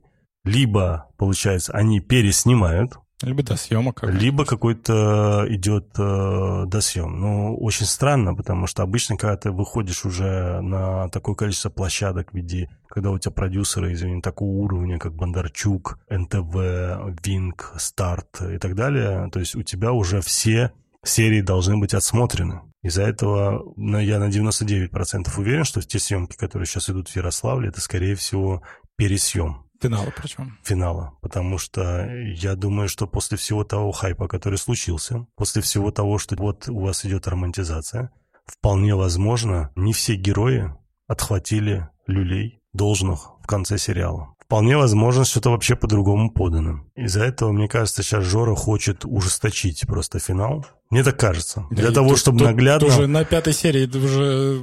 А не факт. Градус жестокости Ну, очень... слушай, пятая серия — это стандарт. Как ты знаешь, э, в сериальной индустрии это вообще стандарт. Возьми любой сериал, который восьмисерийный, десятисерийный. А у восьмисерийного сериала чаще всего пятая серия.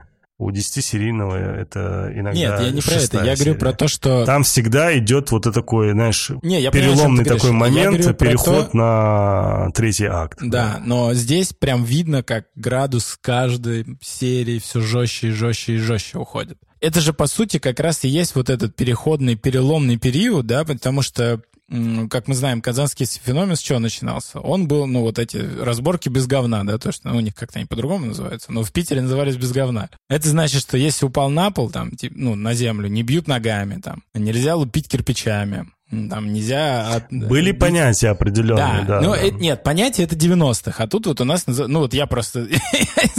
знаешь, что без говна. У нас... Вот мы, если дрались, если кто-то упал, ну, их не трогали. Или добивали руками. Ну, типа, это как, в Дагестане говорили о том, что если драка, то, знаешь, один на один, да, не надо толпой. Не-не-не, толпой дерешься, но как только При этом упал, все равно все толпой дрались. Да, но когда падает, упал человек, все, его уже не добивают. Он валяется, все, он закрылся и не встает. Это, знаешь, как элемент игры такой, типа, я все, я нахер... Я в домике, Я блядь. в домике. Это реально было. Я вообще, я, я несколько раз падал в домик, поэтому эта хрень работает. Это нормальная тема. И здесь мы видим как раз-таки вот это, с чего начиналось, и как быстро это все... Пере... Ну, то есть там будет, помнишь, да, вот этот конфликт, когда они там, вот этот Марат э, их э, какую-то там э, банду зазвал, они за ним побежали, они напали, их отметили, они такие, да все, они лежат, уходим. Помнишь? Да. Вот, это оно. И пятая серия — это уже не оно. Это уже совсем другое. Там и эти показывают другой градус, совершенно другой. И в ответ получают такое же нагнетение того же градуса. То есть это уже мы переходим постепенно, как раз-таки в 90-е, где вообще нет никакого без говна. Там есть просто ты типа попутал, и где как бы... Ну, так и есть, потому что если мы говорим там начало 70-х, переход 80-е, и сами 80-е, это было вот по тем правилам, о которых ты говоришь. Да. Но переход как раз с 80-е на 90-е, это тогда, когда появились уже стволы. Да, потому да. что много вернулось с Афгана, да. они их привезли, да. и там полное дерьмо началось. Да, да, но не только они привезли. Ну, ну да, очень много из да. этого шло. Просто я сам был, у меня у родителей были знакомые, угу.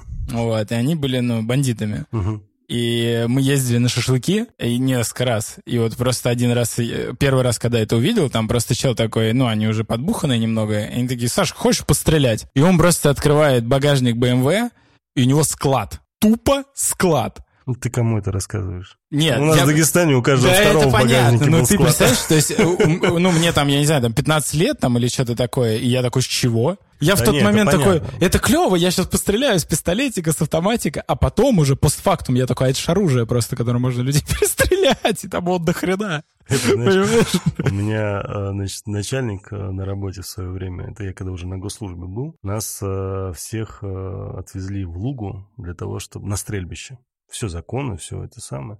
Там есть соответствующие люди, которые тебя обучают, рассказывают, как надо держать оружие, с чего как. И мы, как Джон Уик. И мы тогда из всего, чего возможно, постреляли вплоть я не знаю, там, начиная от Макарыча, заканчивая гранатометом. То есть в прямом смысле этого слова, реально. Я не стрелял с гранатомета. Да, РПГ было, вот это была муха так называемая, кидали РГД-5, э, вот это, которая не лимонка, понятно. а Фугасная, которая- да? Не, РГД-5 это которая, это граната, А. она такая гладенькая, как яйцо. А, я понял. Вот. Ну, не лимонка. Я понял. Ну, лимонки там расстояние куда больше. И вот мы из всего тогда, знаешь, и я там, и когда из пистолета стрелял, из пулемета стрелял, и ко мне несколько раз подходит, говорит, «А ты что, говорит, служил? Я говорю, нет, хорошо стреляешь.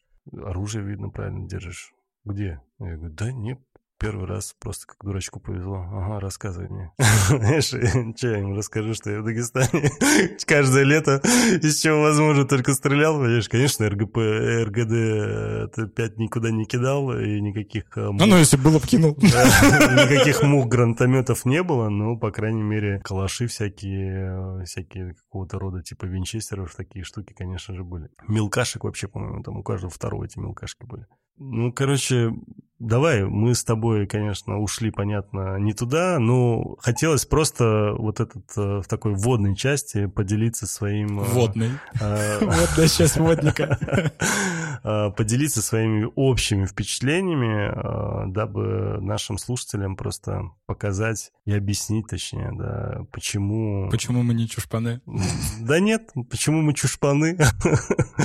Почему нам, понимаешь, мне кажется, вообще этот сериал понравился большинству как раз-таки Чушпанов? чушпанам, потому Ну, что... слушай, а в Питере же не... было- Я не слышал чушпанов в своей жизни. Не, чушпан нет, тоже не слышал. У нас даже, ну, в Дагестане тоже не было чушпан. Ну, там другие названия Ну да. были, да. Ну, в Казани были чушпан, да. Ну, в Питере это в основном лох был в ходу. Или попущенный. Не, в основном лохи. Лохи, основном лохи. да, да. Лохи и попущенные был, когда, ну, тебя там отметили разок. Такие, что попущенные?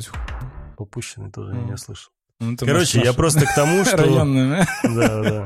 Я просто к тому, что, мне кажется, люди, которые через это реально прошли, они либо уже... Их меньше просто. Да, либо их нет в живых, либо они отбитые напрочь так, что они сейчас инвалиды. Ну, потому что и даже вот взять, вот, к примеру, ребят, которые там после Афгана. У меня трое, получается, дядь со стороны отца один и двое со стороны матери. И вот те, которые двое со стороны матери, один из них, так это вообще просто был ВДВшник э, в Афгане. Гораздо больше прошел, чем другие двое мои дяди. Как бы я его не любил, да, это мой дядя, но он, конечно, такой Своеобразный человек. отбитый. Да, эмоционально на все смотрит э, иначе.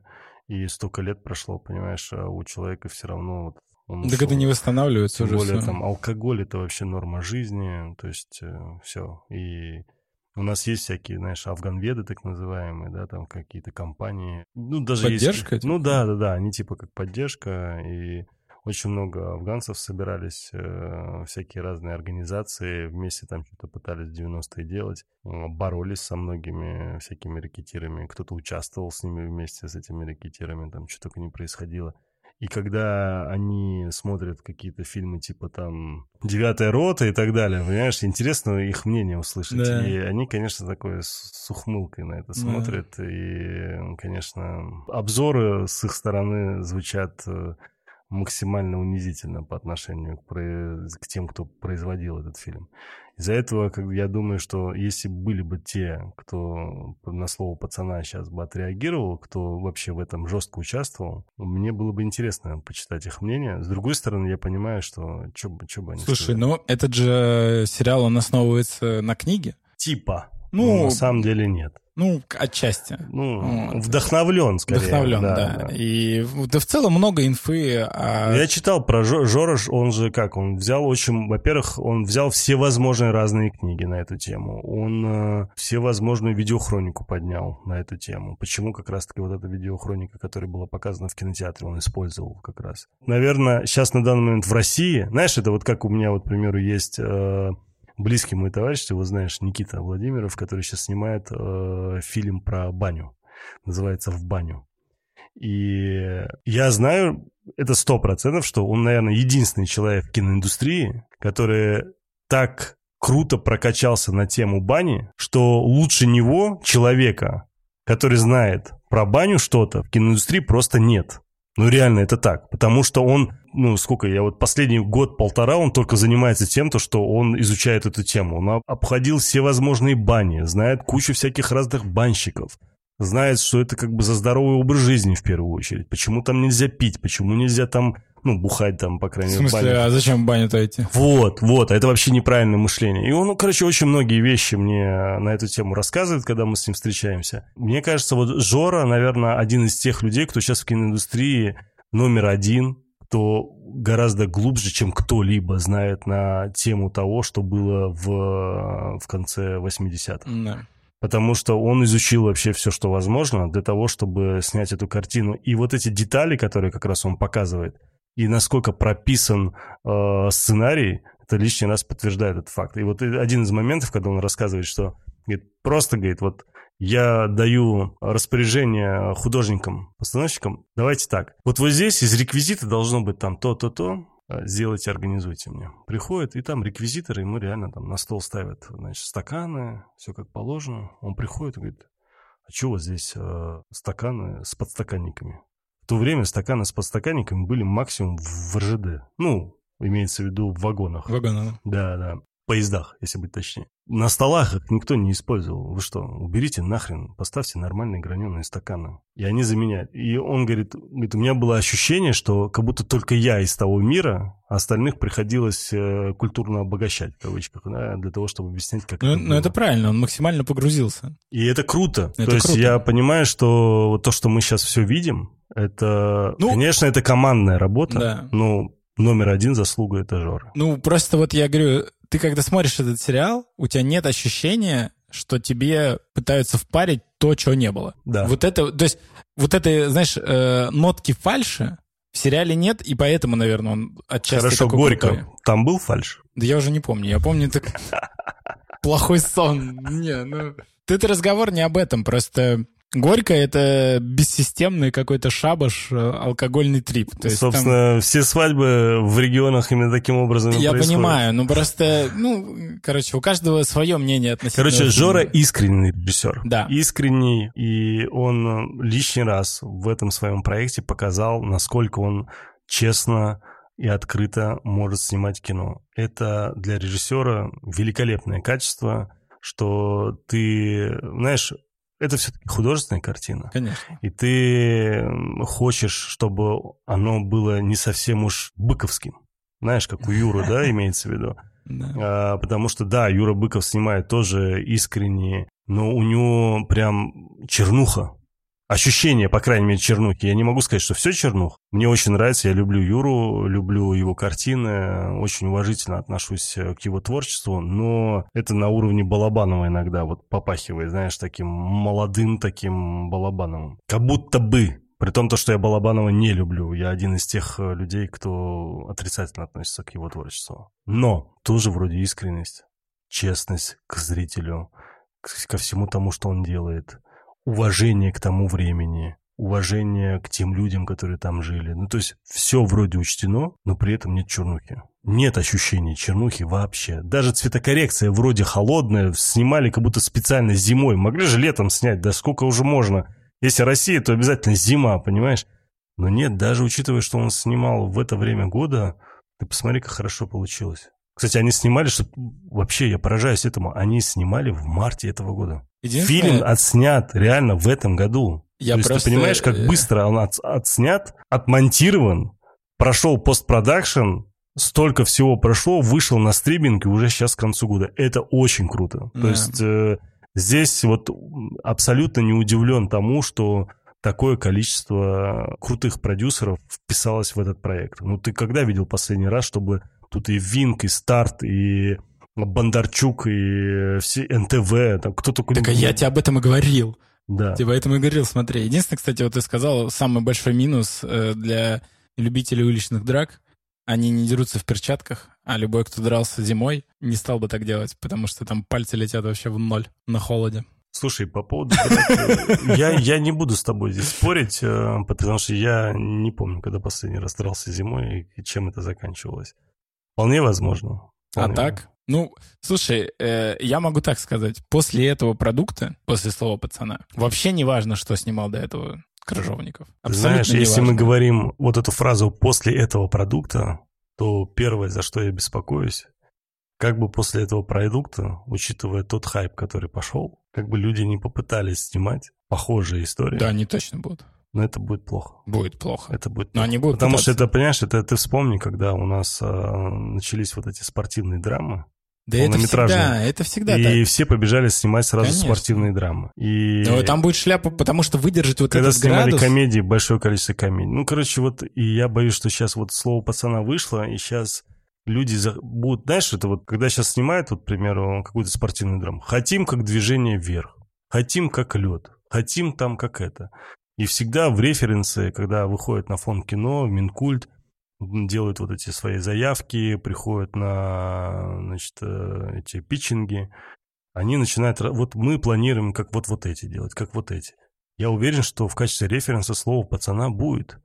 Но что за продукт это будет, кто это будет делать, как это будет вот делать. Вот ты правильно сказал. И на что это дальше повлияет. Потому что если мы дальше будем хайпить на этой теме, рано или поздно все равно я боюсь, что приведет к тому, то, что реально это будет какая-то романтизация, что это молодежь нынешняя, которая на это смотрит, может это понять не так. Из-за этого я искренне надеюсь, что Жора как открыл эту тему, так и захлопнет за собой дверь очень громко. Единственная возможность захлопнуть эту дверь громко – это сделать грубо, это сделать жестко по отношению к тем героям, которые есть в сериале. Я надеюсь, что та пятая серия, которую мы увидели, это не самая сильная да не. серия, которая да была. Не. Я думаю, я надеюсь, по крайней мере, что дальше будет хуже. Потому что если дальше с каждой серии не будет накаляться вот эти страсти, то это закончится не очень хорошо. Потому что, опять же, если это исключительно по лекалам, вот этим стандартам сериальным, просто пятая серия должна быть такой, мы ее сделали – дальше потом опять опускаемся вниз, это будет плохо. Я хотел сказать, что ты правильно сказал про то, что это не чернуха, и вот градус этот выдержать между реально крутой, интересной историей и свалом в чернуху очень тяжело. Здесь это получилось, но я сомневаюсь, что найдется еще какая-то команда, которая сможет сделать нечто подобное. Ой, ты знаешь, это как э, очень многие люди говорят. Вообще придумать какой-то новый сценарий очень тяжело. И очень много лет ничего нормально придумать не могут. И тут бац, и выходит фильм «Все везде и сразу», который дает понять, ребят, вы там все, что говорили, оставьте при себе. Вот мы сейчас сделали фильм, попробуйте придумать что-то лучше после. Это который про пальцы сосиски? Да, да, да. Ну, то есть, ты знаешь, вот когда ты смотришь такие картины, что, можно написать сценарий лучше после того, что мы сейчас увидели, понимаешь? Ну, это мое личное мнение, и не только мое многих, кому этот фильм понравился. Из-за этого по отношению к этому сериалу, я думаю, что все равно найдутся, конечно, те, кто может снять что-то интересное и хорошее. Так а зачем им важен, важен вопрос, понимаешь, еще, а насколько вообще вот это морализаторство, оно правильно? Ну, то есть мы такие все, вот, э, дети, мы должны детей оберегать, опять вот эта гиперопека, вот эта вся история. Если мы такие морализаторы, если мы пытаемся своих детей от чего-то там уберечь, не хотим им показывать там слово пацана или нечто подобное, лишите всего вообще. Ну, то есть у нас сейчас абсолютно любой ребенок, имеющий на руках сотовый телефон, может зайти в браузер, набрать в поиске Яндекса, Гугла и любого поисковика порно онлайн и нарваться на откровенное порно на любых бесплатных сайтах. А что ты спорно-то? Это другое. Нет, я тебя там вообще... не убивают. Подожди, я тебе к примеру говорю. При этом там хотя бы любовь. Там хотя бы любовь. Там хотя бы показывают, как дети делаются, это разрывная. Лучше не будет. Давай эпизод. Это ты можешь дальше не продолжать. А, и при этом, понимаешь, это, это как с рейтингами. Реально. Ты знаешь, как рейтинги выдаются фильмам? Нет. Это а, же... ну, там есть категории сцен, которые попадают... Если да, по те или иные рейтинги. Ты в курсе то, что ты можешь показать Сиськи? Сиськи, поцелуи, Ох. куча всего, это у тебя еще будет 16+. Классно. Но при этом ты закуришь одну сигарету, одну, даже на фоне, даже если у тебя будет, это как, парилка. Сиськи? Ну, как это называется? Парилка, да, да, я называется? Знаю. Это 18+. Ты один раз матом что-то скажешь, это 18+. Но при этом все, кто хочет, все все смотрят. Ну, это логично. Даже если 18 плюс. А, а что, девочка смотрит, ей в 16 лет сиськи покажи, ей вообще плевать. Поэтому такой рейтинг. Ну, кстати, меня, вот если мы говорим про рейтинг, удивляет, почему дочка Пересильд, э, которая сыграла героиню Айгуль, Айгуль, она 14-летняя девочка, ну, как бы в реальной жизни ей сейчас 14 лет. А Марату 24. А Марату, да. И как так получилось, что... Я ну, не... с разрешения родителей ты можешь в любых сценах участвовать. Ну, тут, кстати, еще вопрос. Я надеюсь, как бы там дальше ничего такого откровенного больше не будет с ней. Ну, как она хороша, конечно. Тебе понравилась Айгуль? Мне нравится, да. Тебе не нравится? Нет. Мне кажется, она очень попала в типаж вот таких вот девочек того времени. Может быть, может Супер быть. Потому что мне она не сильно понравилась внешне. Сейчас начнут опять меня хейтить, что я тут к внешности а придираюсь. Но с другой стороны, потом я думаю, вообще-то это вроде как Казань региональный город. Да. Как бы, да, там ошибка, наверное, там в того времени какая-то она там сверхкрасавица, наверное, не должна была быть. И она, может быть, миловидной как раз здесь не нужна. Кстати, вот все, что касается ну, это, наверное, субъективное. И, наверное, это такое первое впечатление. С другой стороны, вот сейчас, чтобы ты понимал, я «Слово пацана» посмотрел два раза. Все пять серий. Я без шуток. Я посмотрел два раза. То есть, по сути, я, получается, посмотрел 10 серий. Серьезно. Так получилось. И, конечно, все, кто обсуждает этот сериал, они обсуждают кастинг. То Конечно. есть э, на первом месте это режиссер Жора Крыжовников, который сделал из этой картины то, чем она ну, является. Ну, потому что мне, когда рассказывали даже об этом сериале, мне сказали, блин, приколи, снял чел, который снимал «Горько». Угу. Я такой, так там же говно. А нет. Ну, это реально, многие, кто воспринимает есть, его только смотри, по «Горько». Первое место — это Режиссер. Режиссер, как мне кажется. Согласен. Потому что если он же не и сценарист еще здесь. Да, он же и сценарист. На что втор... тоже важно. На втором что... месте это каст. Да. Потому что такого количества актеров, который бы с идеальным попаданием в роль, я не припомню вообще. В русском кино В русском никогда. кино я не припомню. Ну, правда, Гуляй, Вася. за последние, по крайней мере, там 10 лет точно, чтобы вот, вот так идеальное было попадание в роль у каждого персонажа. Вообще у каждого. Ну реально, вот кому там не возьми, ну это знаешь, это как э, в фильмах Гая Ричи, когда ты берешь, вот, да. к примеру, даже джентльмена, да, там каждый персонаж на своем месте, на своем месте, каждый актер даже прям играет, все. конечно, конечно, там все львы такие, понимаешь, в том же джентльмене. И здесь э, ты смотришь, блин, все так прописаны хорошо, даже вот учитывая, как я могу по-разному относиться к творчеству... Э, Янковского? Нет, э, нет, к Янковскому я всегда хорошо относился. Он парень молодец, и по сравнению со своим отцом, мне кажется, он его переплюнул уже давно, и он на уровне своего деда а, с точки зрения... Но он здесь игры. прям очень хорош. Он прям идеально подошел, да, с этими усиками, прям да, вообще да. просто вот и он, растрепанными волосами. Как у него, вот как он меняется от ситуации, тоже очень круто. И видно, вот это видно боль его, вот то, что он вернулся с войны, на все время у него вот эти вот дальние взгляды. Вот у кого есть друзья с Афган, ну, то есть у меня родители тоже их приличные, я вот прям, у них у всех это есть. Как они сидят, сидят, вроде бы болтают, ну, бум, куда-то вдаль. Угу. Ушел человек. Когда вернется, неизвестно. Спрашиваешь что-то, туда Короче, смотрят. каст сумасшедший, потому что да. Турбо, Зима — это два моих, наверное, любимых персонажа. Не персонажа, а актера, которые... Да блин, тут... я, я не знаю, ну, конечно, я согласен. Я согласен Очень с тобой, круто. что здесь все хороши. Да. Просто лично я для себя выделяю вот этих двух. Тут даже вот эти злодеи, которые появляются, ну, вторичные, они тоже все какие-то крутые. Это какой-то бред. Ну, то есть э, сидел этот Джора, и он такой, я вот разобьюсь нахрен насмерть, но я сделаю идеальный каст в этой картине. Я да. буду отбирать каждого просто вот так, как я его вижу. Знаешь, что... вот э, когда ты снимаешь фильм или сериал, нанимаешь там кастинг-директора, и кастинг-директор чаще всего всегда, если это хороший кастинг-директор, Пытается он... притолкнуть своих. Не-не-не, не, у них реально очень хорошо получается. То есть они реально прям попаданием в роль. У них прям, они, они читают сценарий, они понимают, кто нужен, там, и так далее. И чаще всего кастинг-директора даже знают лучше, чем режиссер. Я не знаю, почему, ну, реально, вот есть вот, если мы говорим про профессионалов своей области, они прям как будто чувствуют хорошо, понимаешь? Потому что они знают хорошо актеров, которых либо знают, у них кого есть, можно предложить. Кого можно четко, ясно, да, предложить. И вот они начинают предлагать. И в большинстве случаев именно сам, даже не режиссер, а продюсеры начинают отказывать и говорят, слушай, не, этот чувак не подходит, он малоизвестен, его никто не знает, нафиг надо. Этот тоже не подходит, он тоже малоизвестен. Не-не-не, не подходит. И у меня ощущение, что... Жора сказал, мне насрать вообще. Жора сказал, идите нахер, да. я беру того, кого я хочу. И вот мы просто сейчас пройдемся по актерам.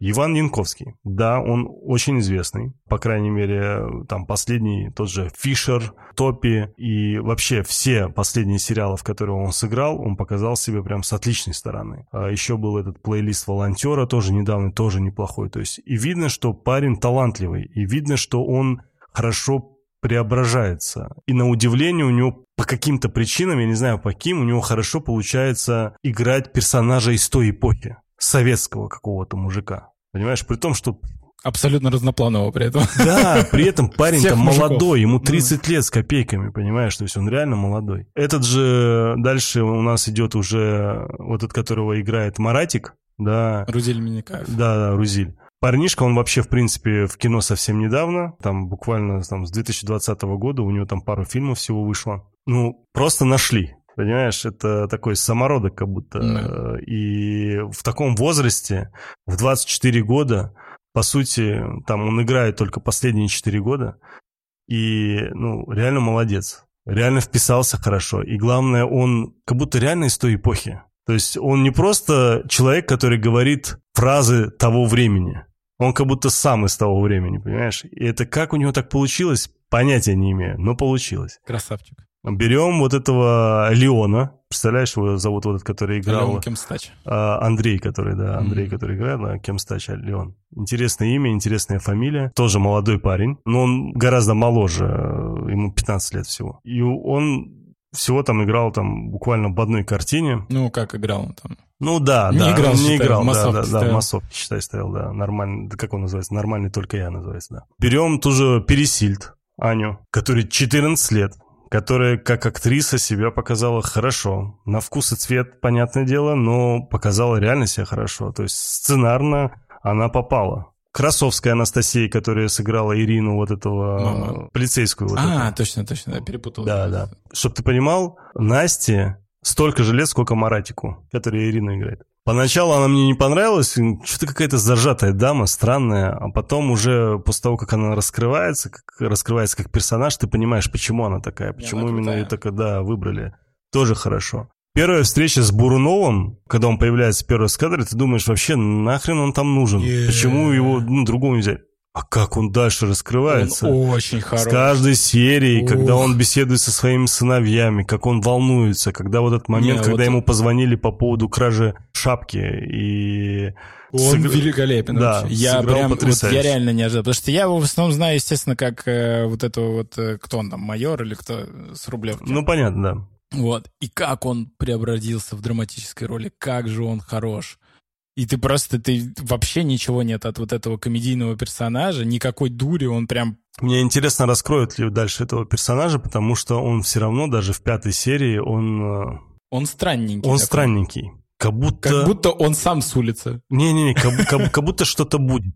Вот честно, как будто что-то он сделает такое, что отметится может, он, в сериале может, он бандос какой-то? Не-не-не, дело не в бандосе. Но он дело... какой-то такой прям мутный Ну тип. да, да, потому что он когда даже разговаривает со своими детьми... Кстати, я так и не понял, Маратик чей сын? Потому что... Ну, там сложная какая-то ситуация. Да, потому что семья. Марат и, собственно, Адидас, Вова Адидас, да, они на самом деле сводные братья, да. о чем говорит э, сам Марат при первом знакомстве с Андреем рассказывая о том, что вот это не мои э, Но он поэтому кубки, и, да, маму а и не называет, да? Вот я не могу понять, в итоге Маратик э, сын вот этой новой семьи, или же основной сын как раз-таки кто Вова бастард? Да, да, да. да. Ну, то есть вот этот момент я, я, я не могу понять, кто от предыдущей семьи. Вполне возможно Вова Адидас. Но с другой стороны, Вова э, почему-то к нему так папа, папа. То есть получается оба сыновья его, а мама просто новая. Получается так? Наверное. Очень сложно. Короче, ситуация. да, ну, Марат ладно, Бастард, не, не, не важно, кажется, не важно. Юлия Александрова, которая мама Андрея как раз-таки, вообще... которая, которая жена бывшая э, Крыжовникова, Крыжовникова да, которая снимала ее в предыдущих своих проектах. Но я не в восторге от Юлии сам по себе как, не, в конце, как вот сейчас актрисы. она разорвала вообще. И поначалу она прям бесила, как, к примеру, как жена Уайта из э, Breaking Bad, да, который постоянно плачет, бесит просто. Ты думаешь, да боже мой, можем вырезать все сцены с ней, больше мне не показывать, меня она напрягает. И вообще я поймал себя на мысли, что ты видишь вот эти все, э, как он вступает в эту группировку, пришивается там к ним, начинает с ними там ходить туда. И каждый раз потом, когда показывают реакцию его матери, ты думаешь, да не надо нам это показывать, да, дайте уже, избавьте меня от мнения мамы, что там, я не хочу это вообще видеть, я хочу видеть разборки, да, вот у меня вот прям такое ощущение возникло, знаешь, что как будто лишним это показывают. Но потом я понимаю, что это напряжение, как раз то самое, да, ну, та, драматургия, которая не необходима, да. И когда на фоне еще показывают вот эту маленькую девочку, которую, наверное, могут понять только родители. Потому что я понимаю, что молодежь и люди, у которых нет детей, наверное, не сильно замечают вот этого маленького персонажа. Они даже не понимают, как гениально играет этот ребенок. Конечно. Потому что она вообще Она... отложит жопы башки всего. Просто разрыв. Может, такое впечатление, что ей просто не сказали, что она в кино или что такое. Потому что вот эти микрореакции, ну, я вряд ли... Вот ты понимаешь, сколько ей там лет, там, я не знаю, три, четыре? А, ей пять лет. Пять лет. Да. То есть ей в пять ну, лет... снималась блядь... она где-то в районе четырех лет, получается. И, да. То есть ты представляешь, ты вот, ну вот представь кому-то из своих детей, ты там в четыре года говоришь, вот тебе сценарий, да, будет такой момент, тебе надо будет побежать, там, покричать «мама, мама», и, как обычно, дать ей, как вы делаете это, непонятно зачем. Это же невозможно. Ну, то есть это какие-то вообще ультра силы актерского Ну, то есть у меня было... Поначалу у меня прям казалось, знаешь, что она реально, что ли, считает ее своей мамой? Да, да. Ну, ну то есть я думал, что вот у нее есть дочка, она такая, давайте я ее возьму, потому да. что ну ни один ребенок не сыграет эту хрень. Сто процентов. Они такие, не, у нас есть вот... Хватит обижать мою маму, когда она выбежала да. и сказала, у меня аж ком в горле. Да, я, я думаю, такой, блин, девочка, что ты делаешь? Блин, ну, у ну, меня глаза заслезились. Я такой, блин, нифига Она себе. Просто, она вот а вот этот, как она начинает ныть, она такой, хочешь кино посмотреть? Да. Да. И вот это, то есть, типа, то есть, ну, ты понимаешь? Как это, она переключается. Так ребенок да. и делает, но они да. не играют, они просто вот такие да. жопошники. А, да. А то есть, ну, вот заставить себя на съемочной площадке, там же стоят люди, камеры освещение, звук. Все верно. Блин, это же очень тяжело. Это, это, это невозможно. Она, Слушай, взрослым она людям не это невозможно. Вот так вот, понимаешь, Конечно. Головой. Ну, она то есть, идеально в кадре. Как можно ребенку в 3-4 годика, ну в 4 в данном случае, объяснить, что вот, вот так надо играть, я не понимаю. Просто, Просто мы смотрим же все, ну, фильмы там американские, и там, когда дети снимаются, у них вот специально вот эти синглшоты, да, когда они там сидят либо перед камерой, когда нужен милый ребенок, там, или они на руках, или они спят, или они делают, ну, короче, делают что-то когда свое. Когда снимали фильм, ее зовут Варвара Куприна, когда снимали фильм, ей было 4 годика, летом исполнилось ей как раз 5. То есть в 4 года так отыгрывать, так четко попадать э, куда надо и, главное, задевать эмоции взросляков. Просто, ну, повторюсь, это могут понять только родители. Потому что когда ты ругаешься со своей супругой, либо супруга со своим, точнее, либо жена, женщина со своим мужем, да, и... Всех перебрал! Ну, короче, ты, ты понимаешь, о чем да. я говорю, да, и ты знаешь реакцию детей. Да. Ты знаешь, что именно так они и поступают. Не обижай мою маму, не обижай моего папу, там, не кричи, там, э, куда ты уходишь. Ну или там начинает, да, да, да, да, да, Ну, то есть вот это Шизанько, вот это детское. и ты на это смотришь и думаешь, как... Короче, просто... Вот эти темы все, когда она идет, встала как вкопанная, вот эти детские хрени, ну, то есть, ну, как будто просто ребенку такой, мы сейчас поиграем в игру, ты как будто бы вот это мама твоя, это твой брат, и все, делай, что хочешь. Она такая, хорошо. А конфетку дадите? Две. Ну, это ну, короче, потрясающе, потрясающе, что вот это Варвара, что Юлия Александрова, повторюсь, изменил к ней мнение. Поначалу было прям отрицательное. Дальше у нас идет Антон Васильев, который тот самый Эльдар, который оказался еще в дальнейшем э, любовником э, мамы Андрея. Он же следователь, получается, да? И я в свое время смотрел с ним э, фильм «Хрустальный», я не знаю, смотрел ты, нет? Не фильм, я, сериал. Я тебе его посоветовал. А, ты мне его посоветовал, да, да. Это, кстати, вот один из тех редких случаев, когда ты мне что-то посоветовал, мне понравилось. «Хрустальный» мне очень зашел. А, при том, что он предсказуемый, он там такой, секой, да, там есть глупые он сценки. хорош. Но он в целом, именно в целом, он хорош. И он хорош еще благодаря тому, как сыграл, собственно, Ну, он актер. все тащит сам да, на себе там. Да, да. Там театр одного актера вообще. Притом, вот ты на него смотришь, мужичку там под 50. Он моложе меня на два года. Вот сравнить его, как он играет, как он выглядит, как он подает себя, ну как он это делает? Потрясающий, опять же. Повторюсь. Ну, он совсем другой, кстати. Вот кто смотрел «Хрустальный» здесь, абсолютно... Так я тебе говорю, ну, конечно, конечно. Я конечно. не знаю, как они... Что произошло с этим словом пацана, как будто они просто такие, вот представьте, что русское кино великое. Они такие, хорошо, сделаем вид, что это так. И потом смотрят сами такие, ни хрена себе. Можно было так делать всегда? Все эти годы? А, следующее, о ком хочется сказать, это Кощей. Как я мог его раньше, знаешь, вот... У него же есть какой-то сериал похожий. Подожди, во-первых, это тот самый актер, который сейчас э, сыграл в фильме э, новом, который сейчас в кинотеатрах показывают, по щучьему велению. Так. Он играет там Емелю. Я тебе серьезно, да. То есть, и какой он там, в этом фильме, Емеля, понимаешь? И здесь, то есть, это абсолютно два разных человека. Кто-то скажет, ребят, да чем вы вообще восхищаетесь? Ну, как бы это работа актера быть разными в разных фильмах. Но давайте все-таки мы немного реалий вспомним. У нас э, в российском кинематографе есть э, актеры типажей определенных, из которых они практически не выходят. Чаще всего играют однотипажных персонажей. И тут мы получаем прям целую толпу актеров, которые так или иначе где-то играли, и которые каждый из них показался с удивительной стороны. Безусловно.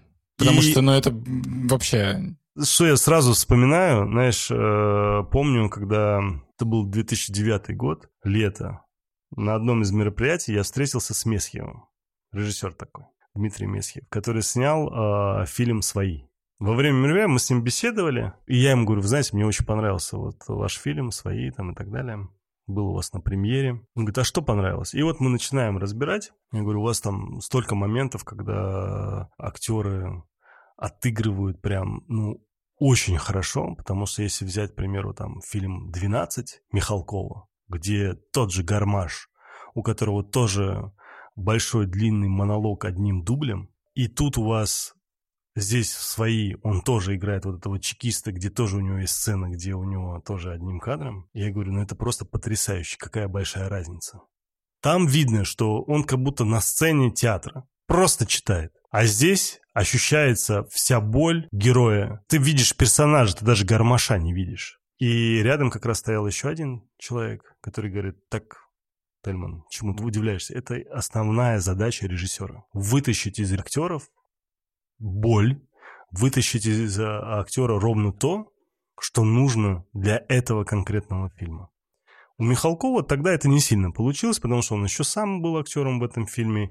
Очень много, в принципе. А мне понравился разных... 12. Ладно, про него не будем, это надолго. Мне он не понравился. Я его прям по косточкам разобрал в свое время. И здесь э, я понимаю, что вот все то, о чем мы говорим, про актеров, про то, как они играют, не просто потому, что они хорошие, не просто потому, что они прям какие-то звездные, а потому что режиссер из них вытащил ровно то, что нужно. Он с ними с каждым проработал. Ты представляешь, какое количество работы? Я не знаю, сколько у него было репетиций, я не знаю, как так сложилось, но он провел реально Мне кажется, никто не знает. Работу. И сам Крыжовников тоже не сможет рассказать. Он такой, я, я не знаю. Ну, вот этот э, Никита Калагривый, который, там, ему 30 лет всего, который Кощей играет, потрясающий актер, просто потрясающий. И я надеюсь, что и у него, и у многих других, кто снимался в этом сериале, карьера просто взлетит. И мы его увидим еще неоднократно. Потому что так сыграть бандита того времени. У меня прям, реально, у меня было ощущение, что он прям, как будто, знаешь, если бы я не знал, что он актер, если бы я не знал, что он где-то в других местах играл, у меня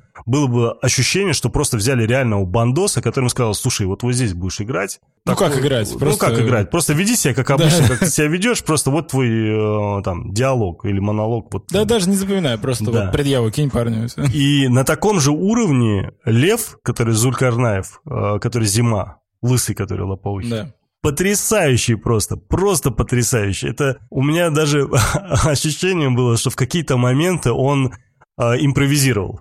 Потому что ну, это было потрясающе. И тот же Слава Копейкин, который играет Турбо.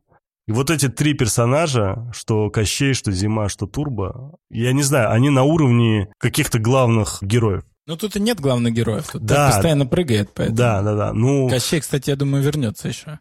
Я думаю, Думаешь? что он и должен грохнуть потом Думаешь, кого, Адидаса? Какого, да, Адидаса или кого-нибудь из главных героев сто процентов. Может быть, чуть-чуть постарше они должны стать, э, не знаю. Я, кстати, еще не понимаю, покажется ли нам прыжок во времени Мне кажется, и будет ли там какие-то 90-е, потому кажется, что... Может, только в самом конце. Потому что большинство как раз э, вот этих руководителей казанских дворовых группировок, они же все полегли либо тогда в то время между друг другом, когда они боролись, либо они поехали в Москву завоевывать Москву.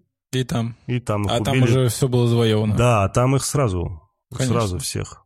Моментально. Они-то думали, что они там авторитеты, сейчас Нет. мы все сделаем, а там... А друг... тут уже другой мир совершенно. А там да, потому что эти-то пришли со своими какими-то определенными такими установками, да. понимаешь, правилами и так далее. А, а там все без правил, да, все, до свидания.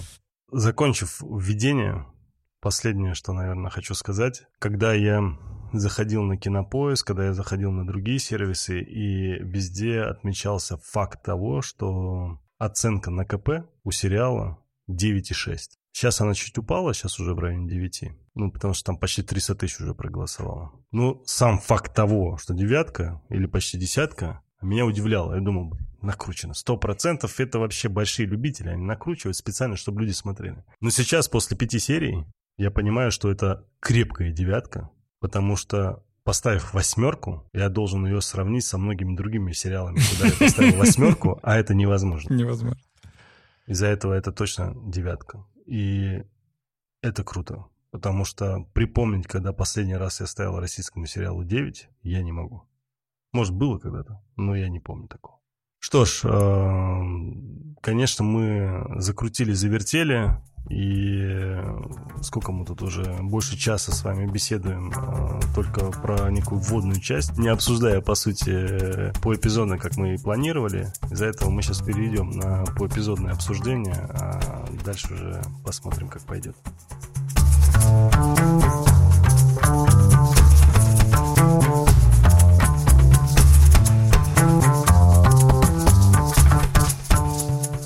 Мы смотрим. Ваш проводник в мире любимых сериалов. Спасибо, что слушаете эпизод до конца. Подкаст «Это мы смотрим» доступен на всех подкаст-площадках. Ждем ваших отзывов и комментариев в социальных сетях. Все ссылки в описании. Подкаст «Это мы смотрим» сделали для вас ведущие Александр Кин и Тельма Накавов. Звукорежиссер Иван Петров. Графика Софья Егинова. Продюсер Сергей Епихин. Подкаст «Вселенная Бердикаст» 2023 год.